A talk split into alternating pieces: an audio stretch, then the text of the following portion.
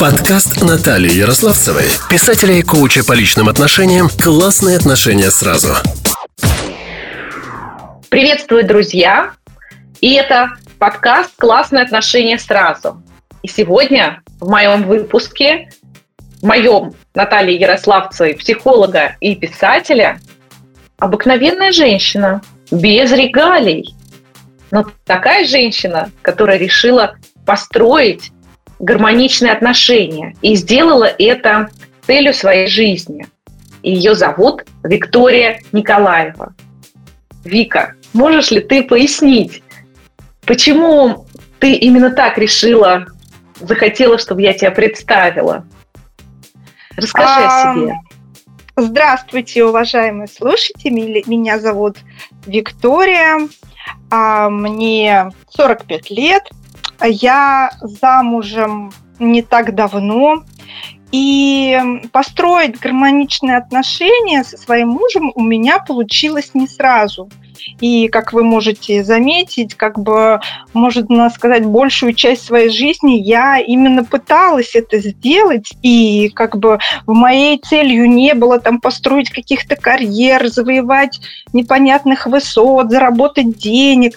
Мне э, всегда хотелось именно гармоничных отношений, потому как я выросла в большой семье, и моим примером были мои родители, как мне казалось, что у них очень гармоничные, и у нас очень хорошая, дружная, любящая семья, ну, так как дети всегда живут э, в своем раю со своими родителями. И а, в какой-то определенный момент в детстве, ну, в детстве я была старшим ребенком. У нас было трое детей, мама, папа. И с самого своего раннего детства я была у мамы помощницей. И, как вы понимаете, э, в наших таких российских семьях вот вопрос долженствования, вот ты должен помочь, ты старший ребенок, ты должна помогать маме, вот ты должна вот в семье помогать. И вот этот вот вопрос у меня всегда с детства становился какой-то такой странной темой. Почему же я все время что-то должна делать? Вот вроде бы настроить детей, ну, должна почему-то я.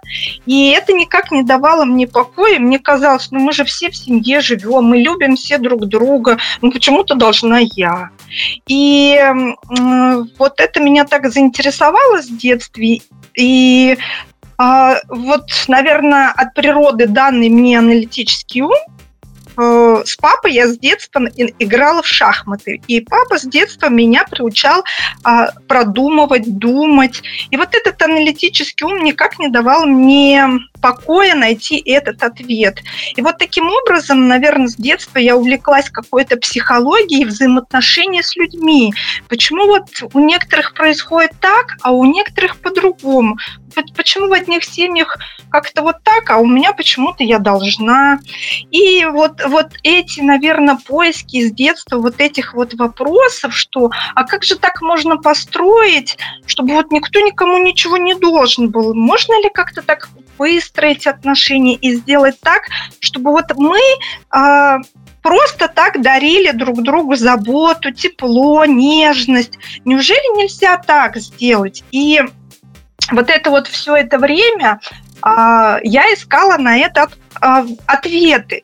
Я даже искала причины, почему так очень много у нас в России все семьи строятся из повестки должна. Откуда вообще этот паттерн взялся в нашей какой-то именно русской схеме? Потому что у меня очень много знакомых, которые живут в Америке, а, в Израиле, в Италии, и у них там семьи строятся, естественно, по-другому, но только почему-то в нашем русском паттерне есть это слово «должна» в семье в семьях. И когда вот я э, начала э, искать этот ответ в истории своей семьи, вообще в истории нашей страны, я пришла к такому глубокому выводу, что а, наша русская семья и наша русская история имеет глубокую рану, к сожалению, не зажившуюся до сих пор, вот этой вот потери большого количества мужского населения, где женщины оставались без мужчин, И в помощь им оставались только дети. Большинство своих ну, маленькие, несовершеннолетние, которых вот хоть какая-то помощь будет очень-очень нужна. И поэтому в моментах стресса и вот этих всех подъемных этапов строения нашей э, истории страны, конечно, никакого другого выхода у женщин, кроме как ты должен мне помочь, нам нужно поднять, ты должен. Видимо, э, и так прикрепилось и передавалось из поколения в поколение, что мы уже забыли, что мы же еще и любим друг друга, мы же еще и пришли сюда давать любовь. И вот это вот все так переплелось в этом моем поиске. И в определенный момент я приняла решение, что я в своей семье не буду строить отношения и слово «должна». Я решила, что в моем случае я буду строить отношения и слово «никто никому ничего в жизни в этой не должен», а все будет происходить лишь по нашему желанию. И ага. поэтому как бы психология мне помогла, когда я все это вместе соединила, она мне помогла, а, а, несмотря на то, что мне это не нравилось, а, слово должен, я его тоже применяла, и мне прилож, пришлось приложить больших усилий а, в работе даже с психологом, чтобы самой перестроить эту программу, свою внутреннюю, и пойти уже в свои отношения, которые я не с первого раза построила в ином русле. Ты знаешь, мне вот очень откликнулось а, в твоем рассказе вот о себе, о своем детстве, да, потому что мне а, тоже мой ум не давал покоя. Я тоже всегда искала ответы. Думаю, ну почему в одних семьях люди, ну, как-то по-другому живут, да, я приходила к своим подружкам и видела совсем другую картину отношений. А вот у меня в семье вот так. И на что я, например, задавалась вопросом, более старшим мне говорили, ты просто слишком много думаешь. Ты и еще все помнишь. Зачем ты это все делаешь? Зачем тебе все это надо? Просто не обращай внимания, живи э, как бы, ну вот как есть. Да, что ты тебе ты все сравниваешь. Но на самом деле именно вот этот мой подход, как, наверное, и тебе, вот на что ты обратила внимание сейчас аналитически, он и привел к тому, что все-таки это можно поменяться, да, можно найти другой способ. И если ты думаешь, думаешь, тебе не нравится, о чем ты думаешь, тебе не нравится, какие, каким выводом ты приходишь, есть другой путь. Да, я с тобой абсолютно согласна, что когда ты хочешь какой-то новый путь освоить и даже его внедрить даже в той семье, в которой ты родилась, с мамой, с папой и со своими а, братьями, сестрами, это абсолютно нелегко сделать. Тебя начинают считать какой-то белой вороной.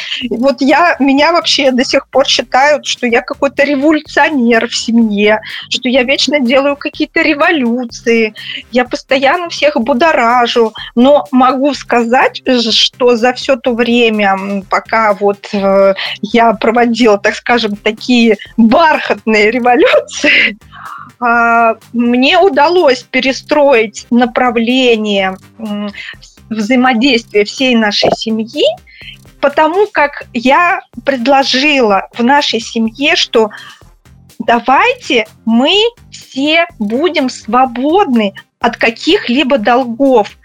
Вот мне абсолютно не нравится выражение вы должны любить своих родителей, вы должны им помогать. Я считаю, что никто не должен любить своих родителей. Это же глупо. Любовь можно только дарить, не долго любить. Как можно в долг любовь поставить? Можно просто дарить любовь, а не из какого-то долга. Для меня это нонсенс, нонсенс. Э, вот такой вот э, ощущать. И когда я каким-то образом пыталась донести эту мысль внутри своей семьи родительской, это тоже было не сразу принято, но когда каждый э, в этом получает какую-то часть внутренней свободы, и это осознает, через какое-то время это принимается. Согласна. И согласна с тем, что в свою семью, особенно в родительскую, совсем не просто привнести какие-то новые убеждения. И снова мне созвучно тот момент, что меня называют таким бунтарем, и вечно ты тут все новое, мы на тебя все равняемся. Ну, а как с бунтарями и революционерами? Сначала встречают общим отпором. Сначала да, общая да, такая да. идет реакция, нет, это что ты тут опять несешь и так далее. Потом потихоньку, потихоньку соглашаются действительно с этой идеей. И мне тоже очень нравится эта мысль про должны любить своих родителей. Надо же, как это вот все-таки э, накручено. Зачем? Любовь – это вообще проявление свободы, свободы воли и свободы проявления себя. А как тогда? Мы должны любить. Что это тогда за любовь, если должны? Да, да, что-то вот... через силу делать. Какая же это любовь? Какая-то да, да. обязанность, наказание, так? Что, да, как вот, так э, может быть? А мне еще очень нравится, когда идет обсуждение слова «любовь», то, конечно же, невозможно найти абсолютного какого-то одного определения любви. Это то же самое, как мы все абсолютно разные люди, у нас абсолютно по-разному построены отношения, и выражение любви тоже невозможно а, одним словом сказать.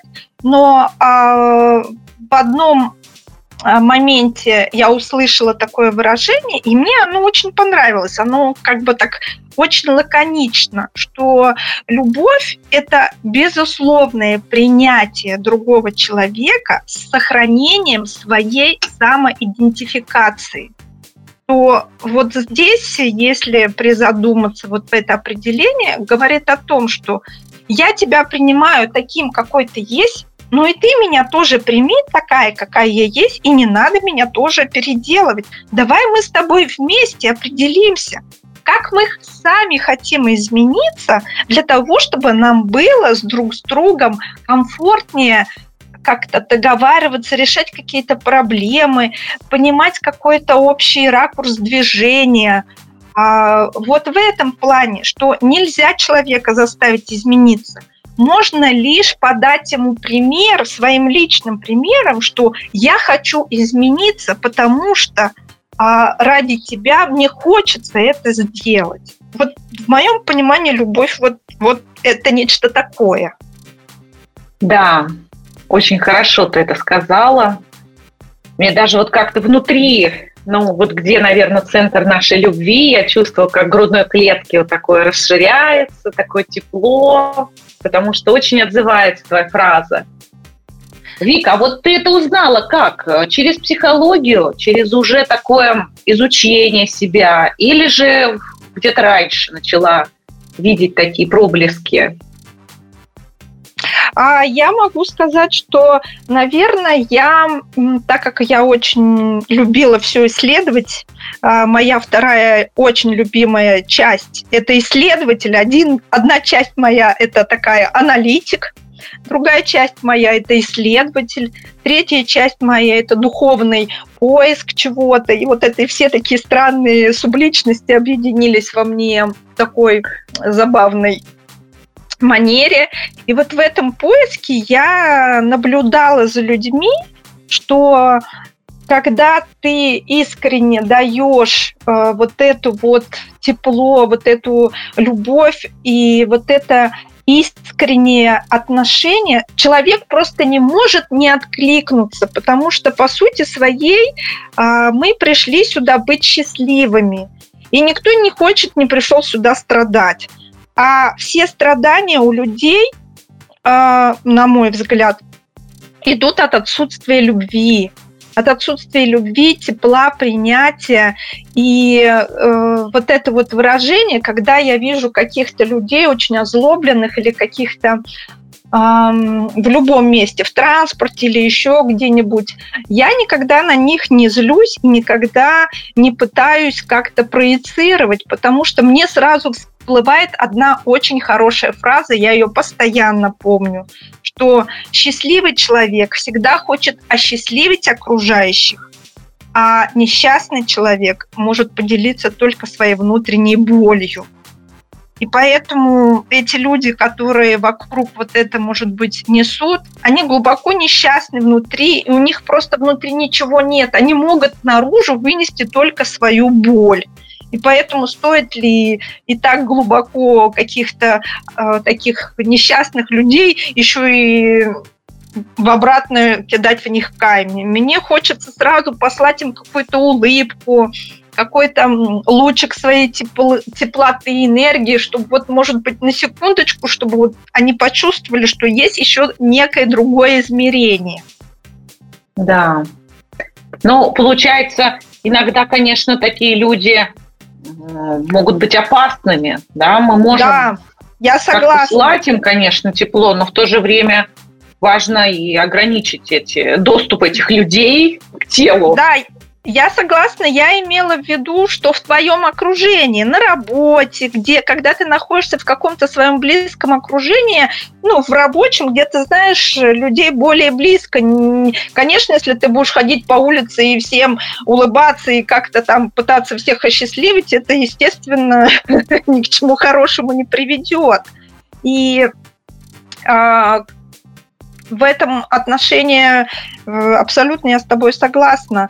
И мои внутренние вот эти поиски привели меня к тому, что э, какие-то, наверное, детские книжки, детские сказки а, привели меня к тому, что а почему мне не попробовать, не проецировать тоже эту любовь? И я тебе скажу, сделать это было совсем непросто. Одно дело, посмотрел какие-то книжки волшебные про Золушку, там, про, не знаю, Снежную королеву. Кажется, что это все так просто.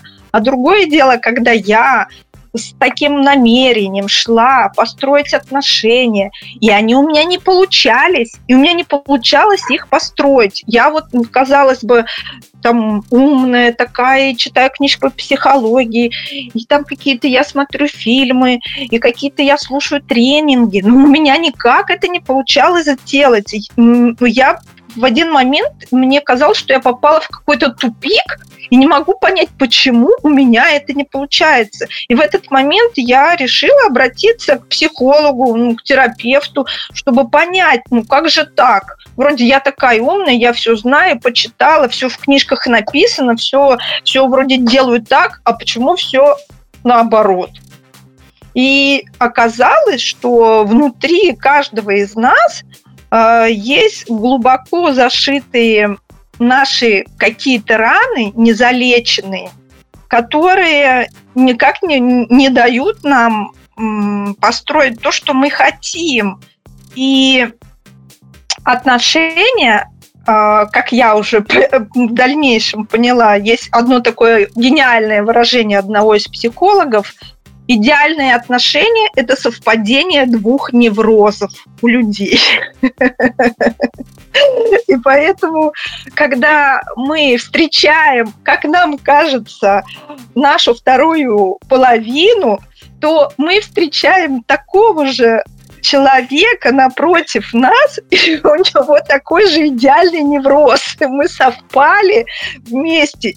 И только тогда, когда мы друг друга, как говорится в сказке, расколдуем, у нас получится после этого идеальные отношения. Для того, чтобы расколдовать, надо понять, в чем колдовство состоит. И вот тут-то и начинается самое настоящее волшебство.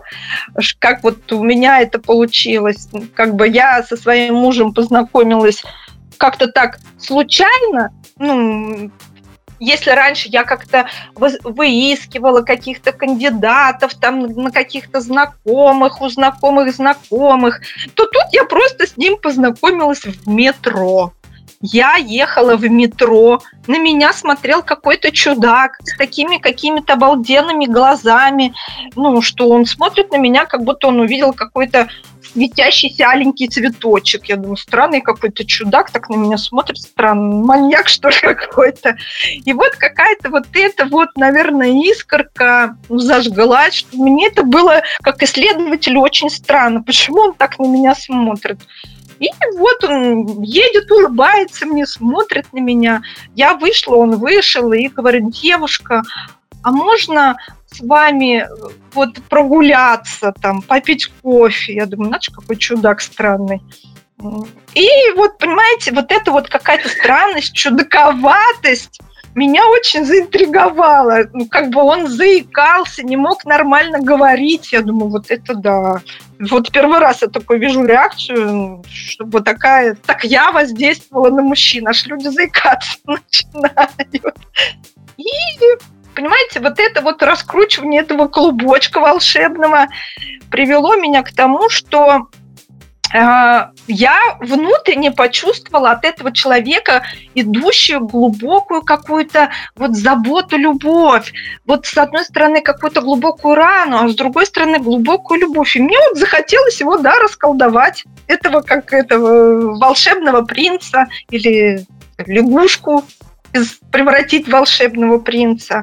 И вот здесь вот и начались, началось все это волшебство – но я вам могу сказать еще один такой момент, что мое личное мнение, что любые отношения у людей, какие бы они странные ни казались, и какие бы они ни казались на первый взгляд ненормальными или еще какими-то, я это так не рассматриваю. Я считаю, что все отношения абсолютно правильные. Если два человека считают, что им так норм, вот им так норм жить, у них это нормально – все у них складывается, вот так у них проявляются чувства, вот так у них проявляется любовь. И если это никому не приносит какой-то глубокой боли, э, морального истощения, и нету желания там вообще все бросить, избежать, и ты нет ощущения тупика, безвыходности или еще какого-то депрессивного состояния, а вот у кого-то вот такая итальянская бурная семья, у кого-то другая там. И поэтому любые отношения норм. И может быть, не всем нужны гармоничные отношения. Вот это лично мне нужны были гармоничные отношения, без должен или еще что-то. Но это же не значит, что они всем нужны. А кому-то нужна итальянская страсть с битьем посуды или еще что-нибудь. Для меня, может, это не гармоничные будут отношения. Я, мне это не нужно. А кому-то нужно прекрасно. Поэтому я абсолютно за то, что если вы считаете, что эти ваши отношения гармоничны, ну, у вас они так проявляются, значит, для вас это нормально. Я сегодня рассказываю лишь про свою личную историю, что как мне хотелось это построить. И в конце концов, а, после очень долгой работы над собой, над своими ограничивающими убеждениями, вот этого тоже долженствования – что и мне казалось, что он же должен понять, что я хочу построить гармоничные отношения. У меня тоже это присутствовало, что как он не понимает, он должен понять, я же для нас стараюсь, что я хочу построить гармоничные отношения. Я очень много раз э, на это натыкалась. Иду строить гармоничные отношения, а сама ему ты должен понять. И это очень заняло немалое количество лет, чтобы и мне самой, которая хочет построить, на это натыкается через раз. И только э, через, наверное, вот этот свой, через вот этот свой внутренний рост, как, как говорится, разобрать себя до винтика, а потом опять собрать себя, а у меня получилось показать этому человеку, который со мной рядом, что я поняла, я принимаю тебя таким, какой ты есть. И если у тебя не получается сегодня мне помочь или что-то сделать, или ты не хочешь это сделать, ну хорошо, да, я согласна. Ну, сегодня тебе не хочется это сделать. Ладно, ну, ничего страшного. Ну, я и сама могу справиться. В общем-то, я просто хочу тебе подать пример или показать, что я тебя принимаю сегодня таким. Ты устал или ты еще что-то сделал не так или не эдак. И через какой-то момент человек просто увидел, что я перестала его там пилить, что-то делать. У меня внутренний это был такой, знаете, эксперимент. Если с, этой, с этой точки зрения не подходить, рано или поздно любая женщина психанет. Скажет, ну сколько я могу это принимать? Он мне на шею сядет, и вот. А я именно это делала с точки зрения эксперимента.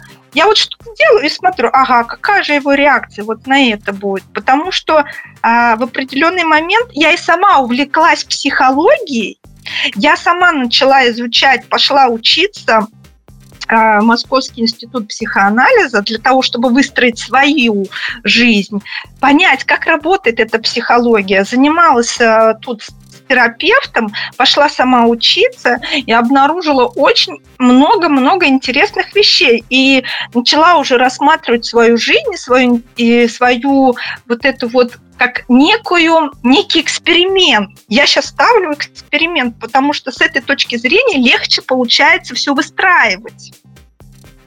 Вот так вот психология переплелась в мою жизнь непосредственно, так скажем, в мою деятельность.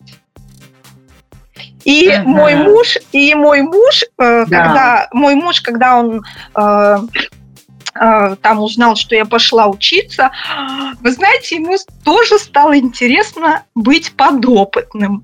И вот у нас такая, понимаете, он, вся, вся семья, ну, получается, на, ну, любая семья, это же, знаете, э, это контакт двух детей, взрослых детей. Они могут дурачиться, они могут там э, как-то себя вести. И вот у нас такая получилась некая игра.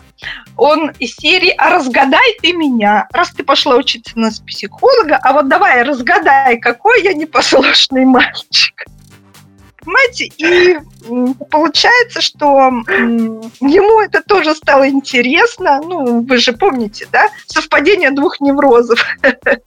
Два человека притянулись по определенным мотивам. И получается, что он а, в некой степени тоже увлекся психологией, но так э, э, скрывая это скрывая ну, не напрямую, а говорит, ну хорошо, ладно, давай расскажи, ну и что там психология говорит тебе на эту тему? Что вот она бы, как бы это она могла объяснить? Понимаете, вот такая завязалась некая у нас с ним игра взаимоотношений, потому что я думаю, что в любых отношениях присутствует элемент игры – кто-то там грозная мама, и какой-то там сын, она его воспитывает, кто-то там э, папенькина дочка, кто-то там папенька. Вот. А у нас такое два исследователя, которые исследуют друг друга. Два каких-то в поисках. Мой муж всегда мечтал с детства быть э, покорить Эверест, еще что-то. Ну, вот у него это в некотором степени сейчас происходит э, покорение своего сознания или нашего общего пространства. Поэтому э, на своем личном примере я поняла, как это интересно вносить психологию в нашу жизнь, потому что наша психика невероятно забавный игрок. Если с ней вступаешь в игру, получаются невероятные вещи. Ну вот расскажи, знаешь, вот и так, а, в принципе, хорошо подсветила. А, ну вот, а, наверное, заинтересуется такими фактами, как если возникает какое-то столкновение интересов, как вы разруливаете, да, вот уже ты со своими знаниями, как вы в семье, вот, допустим, ну, нет консенсуса по какому-то решению, куда-то ехать, как ты? А, да, могу сказать так, что Естественно, у меня, как в нормальной обычной семье, тоже бывают такие истории. Могу сказать, что зная какую-то э, вот эту вот сторону психологии, я обязательно всегда в первую очередь выслушаю все недовольства своего мужа. Всем, чем он недоволен, все, что его беспокоит. Это вообще здесь уже может быть все что угодно. Начали с того, что мы не хотим э, в воскресенье ехать на Воробьевы горы, и начинается там плохая погода, потом транспорт плохо ходит, в итоге тут уже и э, не пошли туда, э, не сходили сюда, уже все на свете поднимается, вся буря в стакане.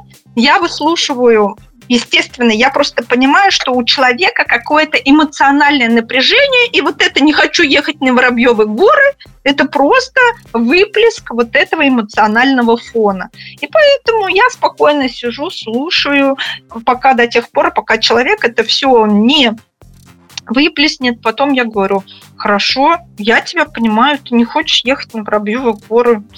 Отлично, ну, можно было просто спокойно сказать, Вика, я не хочу ехать на Воробьевы горы. Разве я тебя когда-либо заставляла что-то делать против твоей воли?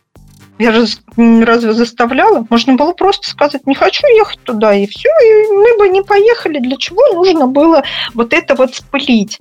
И в дальнейшем э, я своему мужу говорю потом, через какое-то время, когда утихает этот момент, и говорю, на самом деле ведь дело было не в Воробьевых горах. Я же вот прекрасно понимаю, что вот эмоциональное твое вот это вот а, выражение было связано с тем, что ты в пятницу пришел недовольный с работы, и надо, давай, может быть, будем учиться, как а, снимать эмоциональное напряжение. Ведь дело вообще было в этом. И, и Этому надо научиться. Ты же не хочешь в дальнейшем получить инсульт, инфаркт. Нужно научиться выражать свои эмоции. И я пытаюсь донести какую-то такую общедоступную информацию до своего мужа, когда происходит вот это, что большинство мужчин абсолютно не умеет э, выражать свои эмоции, и им кажется это стыдно быть слабыми, говорить, что что-то у них не получается, и когда э, они используют любой триггер, чтобы слить вот это эмоциональный накал. И здесь может быть все, что угодно. От там «не хочу на Воробьевы горы» до вообще мне не нужна тут еще в гостях твоя подруга или там мама или еще кто-то. Как бы любой пример. И вот э, слышать а, понимать своего мужа или своего любого близкого человека, это, наверное, большая такая вот э, история. Научиться слышать сначала себя, а потом ты только научишься слышать его, потому что если ты не умеешь выражать спокойно свои мысли эмоции. Я всегда в своей семье придерживаюсь за спокойное обсуждение любых ситуаций. Я спокойно выслушаю весь этот взрыв эмоций, а потом дальше буду спокойно говорить. Ну, можно было это спокойно сказать как бы мой принцип таков. Ну, в силу, наверное, моего аналитического характера. Не знаю, получится кому-то, будет ли это близко кому-то, ну, а, в любой ситуации можно применить индивидуальный подход. Я всегда за индивидуальный подход и без каких-либо шаблонов. А вот ты такая рассудительная, вот как ты по жизни? Я тебя вот знаю, конечно, ну, со стороны такой внешней, может быть, да, в семье, может быть, ты более расслаблена, а бывают у тебя какие-то эмоциональные, твои собственные такие всплески, а, резкие проявления эмоций. Ты сама да, я, по темпераменту? Да, я, я, я скажу, что я по темпераменту человек такой многослойный и многогранный. Я абсолютно точно понимаю, ну, так как у меня очень аналитика развита, я понимаю, что вот здесь э, мне незачем тратить ни свои эмоции, ни свои какие-то э, эмоциональные переживания. Здесь я буду как сухарь как я по образованию первому бухгалтер, я буду тихо сидеть как бухгалтер, записывать и все делать, понимая, что здесь мне не к чему это тратить.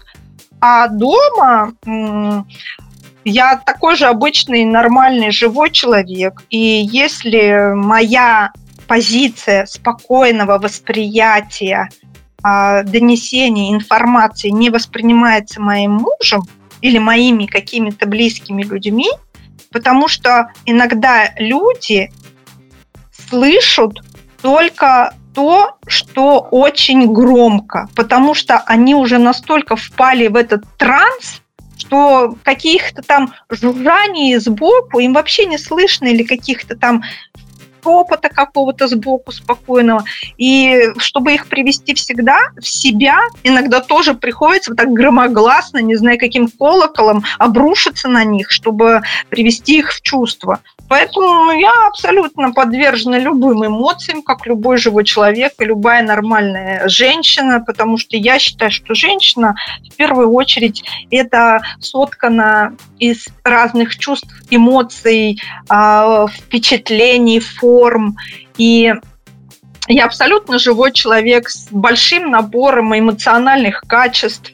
И в детстве, в школе я играла в театре, из меня, можно сказать, шикарная актриса была. Мне даже предлагали идти в театральный кружок. Ну, я сказала, ой, да что вы, играть я и по жизни могу. Я хочу быть вот где-то там руководителем или там кем-то. Я актриса сыграть я и так в любой момент могу. Так что у меня, так скажем, артистический талант очень живо развит с детства.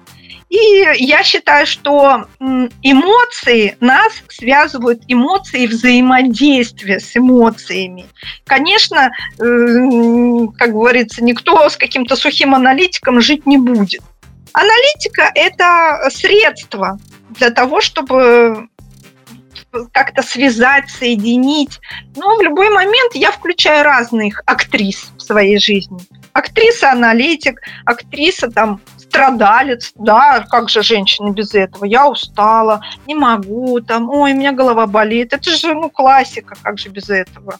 Это тоже нормально. Мужчины хотят быть спасателями периодически, кого-то спасать.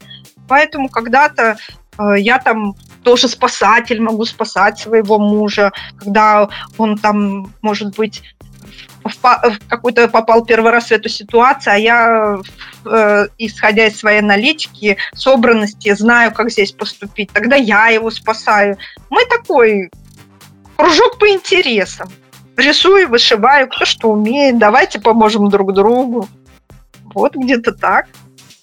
А ты используешь э, вот такой свой подход и аналитический, и э, такой подход к взаимодействию с другими людьми, еще где-то в каких-то сферах?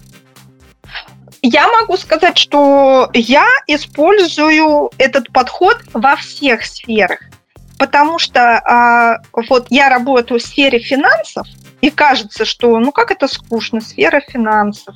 Но когда мне приходится ходить в такие места, как налоговая, пенсионный фонд или еще что-то, а, какие-то такие организации, там суды, и кто сидит там э, в этих организациях? Простые люди. И, конечно же, в этих во всех организациях не хватает человечности и человеческого отношения. И когда я туда прихожу, я понимаю, что сыграть роль понимающего человека, а, подарить им хоть какую-то частичку человеческого тепла, когда за 100 э, человек все только им швыряют эти бумажки и требуют от них какого-то ответа, а они просто обыкновенный человек, сидящий здесь.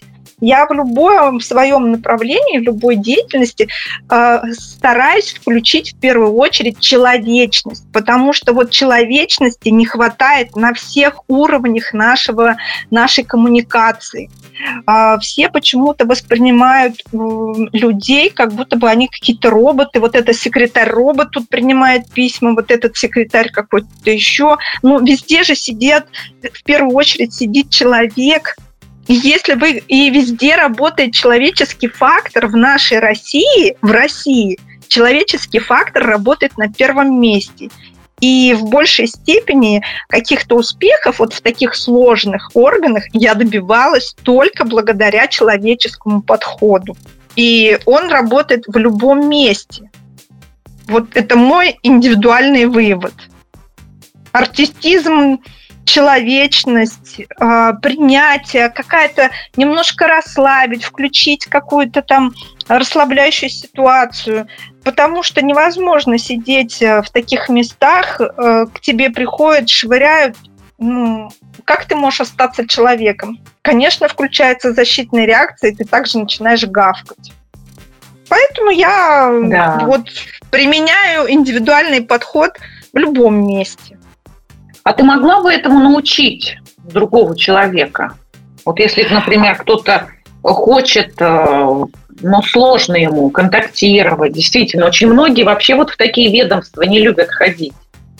Я бывала, но я тоже испытываю там дискомфорт. Особенно если я, я иду по своему личному вопросу, когда дискомфорт становится сильнее. Да, я могу сказать, что на всех каких-то своих работах ни у кого не было желания абсолютно ходить в налоговую, а я вызывалась всегда туда идти сама, потому как я там проводила, опять-таки, эксперимент. Я стараюсь любую сложную часть своей работы и своей жизни превращать в эксперименты. Говорит, ого, какой интересный эксперимент, сейчас я попробую, что же из этого получится. Так, включу вот эту прекрасную фею, которая придет, одарит всех улыбками, так, и будет за этим наблюдать и смотреть. И, конечно, это все так скажем, а, настрой коммуникации и мотивации, и я бы сказала, а, понимание, зачем лично тебе это нужно. И а, моя, вот моя родная сестра, она работала помощником судьи. У нее выработалась определенная стратегия поведения. И когда ей из вот этого судебного, так скажем, места. Нужно было уйти в коммерческую структуру работать, и там нужно было строить коммуникации совсем иначе, и там абсолютно другие отношения, мне кажется, у меня получилось а, показать ей некий иной а, посыл поведения и выстроить иные коммуникации с этими людьми для того, чтобы у нее получалось взаимодействовать а, в другом русле. И, естественно, а, в моей сейчас новой профессии я вот э, учусь уже второй год в Московском институте психоанализа и буду, э, конечно, не как ты, может быть, супердипломированный специалист, но имея за своими плечами огромный жизненный опыт коммуникации и аналитики, я буду психолог-консультант. Помогать людям э, решать какие-то такие, может быть, не глобальные, но очень важные вопросы в коммуникациях, э, в настраивании отношений, в каком-то вопросе взаимодействия. Поэтому, если кому-то будет очень интересно а, посмотреть иной взгляд на его ситуацию, я с удовольствием людям помогаю. И дальше буду, надеюсь, помогать, потому что это происходило с самого моего раннего детства. Помощь людям – это, наверное, вторая интересная моя часть, ради которой я хочу вот уйти из финансов и идти в, вот в, этот, в это направление психологии, психолог-консультант. И по отзывам всем моих близких и всех тех людей, с которыми я работала, благодаря им я поняла, что у меня же это хорошо получается, когда мне люди давали отзыв. Я как бы делала это бесплатно, мне было это интересно. Но по отзывам людей я думаю, а почему бы, правда, мне не пойти не поучиться? Они же все говорят, что у меня это получается. Да, я же могу помогать людям прям реально, не то, что вот кто-то вокруг меня попался, я ему помогла. И поэтому мне это стало так интересно, я помогла себе и считаю своим каким-то внутренним вот этим вот долгом, что ли. Вот мы же все для чего-то сюда приходим. Одно очень интересное, недавно я слышала выражение, где э, в одном фильме, где маленький мальчик лет 6-7 он искал уже свой путь куда же ему пойти? И мама говорила, ну как же так, ты должен учиться в школе, ты должен закончить институт, ты должен получить высшее образование. Вот слышите опять слово «должен», да? Построить ты должен карьеру, там, не знаю, пойти на танцы, там, на борьбу. А он сказал ей, мама, если я буду заниматься всей этой ерундой, я не успею сделать свое что-то важное в этой жизни. И поэтому вот это мне так откликнулось, и я поняла, что что-то мое очень важное в жизни – это, наверное, помогать людям. Для меня это очень важно, и мне это нравится. И э, вот благодаря этому я, Ты знаешь, наверное... Вот стала это говорить, я почувствовала, что у меня прямо такие мурашки бегут по телу. Ну, значит, я умею не только говорить, я умею посылать энергии. Видишь, уже до тебя они дошли. Управлять уже на расстоянии, можно сказать, таким да, вот состоянием. Да. А значит, это правильно. Знаешь, вот как бы тело даже среагировало. Да, даже тело почувствовало это и согласилось. Да, да, да, да, да. Наше тело никогда не врет. Это уж я проверила на себе много-много раз, что тело обмануть невозможно. Мозг, мозг, конечно, наш очень э, замечательно работает против нас иногда, но тело нет. Тело против нас никогда не работает. И все вот это, друзья мои, все вот это, если у вас есть, будут какие-то вопросы, я готова поделиться своей согревающей волшебной энергией. Если вам вдруг будет это интересно, то Наталье оставлю свои какие-то контакты. Да, да, мы обязательно укажем. А, в комментарии, в тексте к этому выпуску будут контакты Виктории, потому что, да, вот иногда мы слышим даже по голосу, даже по интонации мы можем понять, кто это за человек. И опять же наше тело подскажет. Да, потому что не всегда слова, слова могут быть чрезвычайно правильные, но слушайте и свое тело, да, как оно реагирует на это, какой отклик идет. И да, вот я чувствую хороший отклик. Знаете, как есть... А, очень, очень нас... заходит. У нас с мужем есть такая очень веселая забава, когда он пытается, так скажем, мне что-то продать, да, и пытается это так искренне сказать, так сделать такое серьезное лицо, а я на него смотрю и говорю, не, не верю. Как помните этот о, из, из кино, и классик кинофильма «Не, не верю». Не искренне, давай еще раз попытайся как-то. Когда он еще раз пытается что-то сказать, в конце я говорю, Ярослав, давай скажи напрямую, что ты хочешь-то? Понимаете, поэтому зрителя обмануть невозможно. Если он почувствует это, он, он скажет, да, точно. А если нет, он скажет, а, не, не верю. Поэтому это, да. это все будет идти от души. Либо оно туда просочится, либо нет. Да. Так вот и происходит, когда выбирают э, специалиста, да, ведь психолог, э, психоаналитик или психотерапевт, ну, любой коуч, он работает с таким материалом очень тонким, с тонкими энергиями, с тонкими чувствами. И очень важно, чтобы вы нашли того человека, который будет очень бережно относиться к вашим чувствам, ощущениям, к вашим, возможно, психологическим травмам, чтобы в его присутствии вы могли расслабиться, раскрыться, доверять. Это, наверное, самое важное, что может быть в контакте с другим человеком. Наше раскрытие, да, чувство близости. И мы все стремимся к тому, чтобы соединиться с кем-то, дотронуться, вот почувствовать настоящее. И вот да. так же и в отношениях.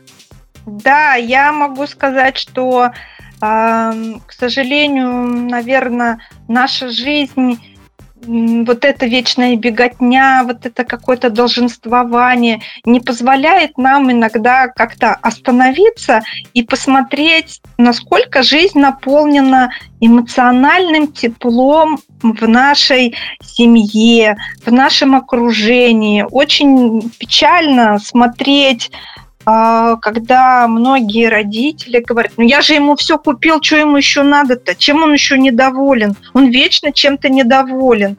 А я вам могу сказать по своему опыту, что намного счастливее те дети, которые имеют просто возможность с родителем подурачиться. И если вот я смотрела какой-то опрос, где написано было, ребенку давали выбор – ты что хочешь, новый iPhone или целый день с родителем по парку беситься, прыгать, развлекаться? Что ты выберешь? И все дети выбирали беситься с родителями целый день по парку. Никто iPhone не выбрал. Понимаете? Потому что детям нужен эмоциональный заряд и посыл. Они живут в этом. Просто, к сожалению, мы, взрослые, потом из этого посыла их ставим на какие-то материальные рельсы, и они тоже об этом забывают, и, к сожалению, в дальнейшем говорят, ему кроме джинс, кроссовок ничего не надо, не хочет со мной разговаривать. Ну, да, дорогие да, мои. Да. А кто же подал такой пример когда-то в детстве, когда ребенку было 5-6 лет, и он хотел беситься с вами в парке? Да. Ой, ну это такая тема глубокая. Да, я тоже, когда сама, во-первых, мне пришлось самой погрузиться в детско-родительские отношения для своей, понимания своих взрос, взрослеющих детей. Вот. И когда я тоже а, работаю с клиентами по этой тематике, получается, что очень все, дети хотят внимания, детям нужна теплота. А вот мы как-то пытаемся действительно заменить какими-то должествованиями, вещами, да, и считаем, что все, мы все сделали. Мы дали им инструкцию и дали им вещи.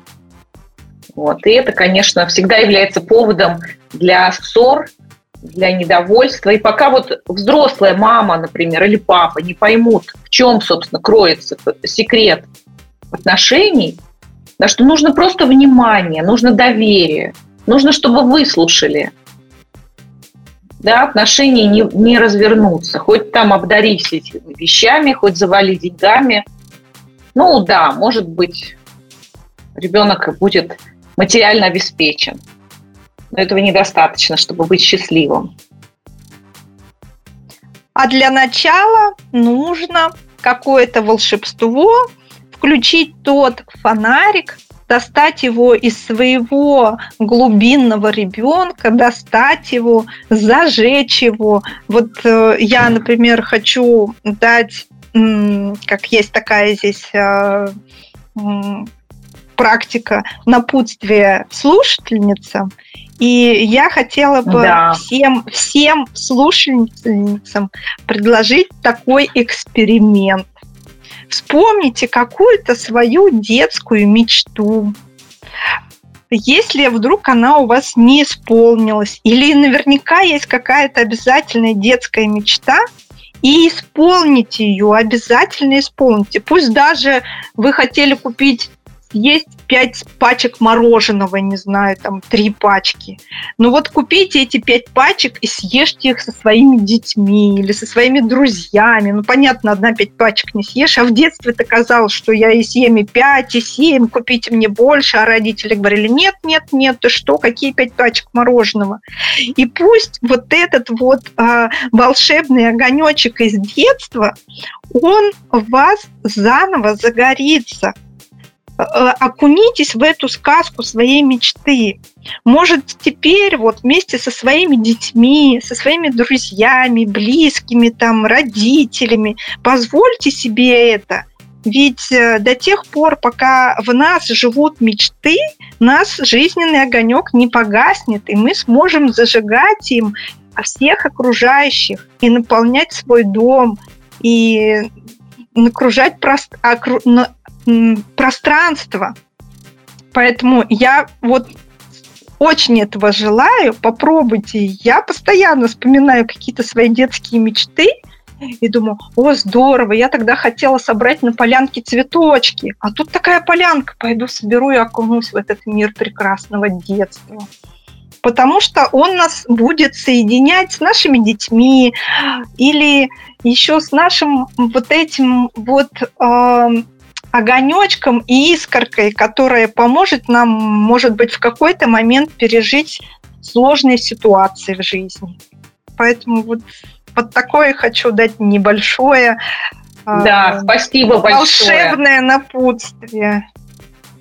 Да, очень хорошее напутствие, потому что Детство – это то время, когда мы были настоящими, когда мы не были таких масках, в таких э, ограничениях, в таких сложностях, когда на нас вся эта же взрослая жизнь с ответственности навалилась. Так что очень хорошее напутствие, и давайте воспользуемся этим. Друзья, будем прощаться.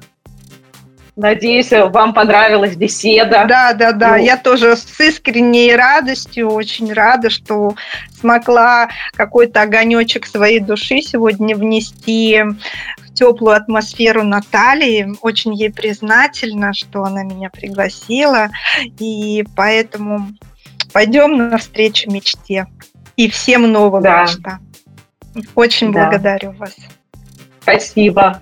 А у нас в гостях, у меня в подкасте э, «Классные отношения сразу» была Виктория Николаева. До новых встреч, друзья! Будем на связи. Подкаст Натальи Ярославцевой, писателя и коуча по личным отношениям «Классные отношения сразу».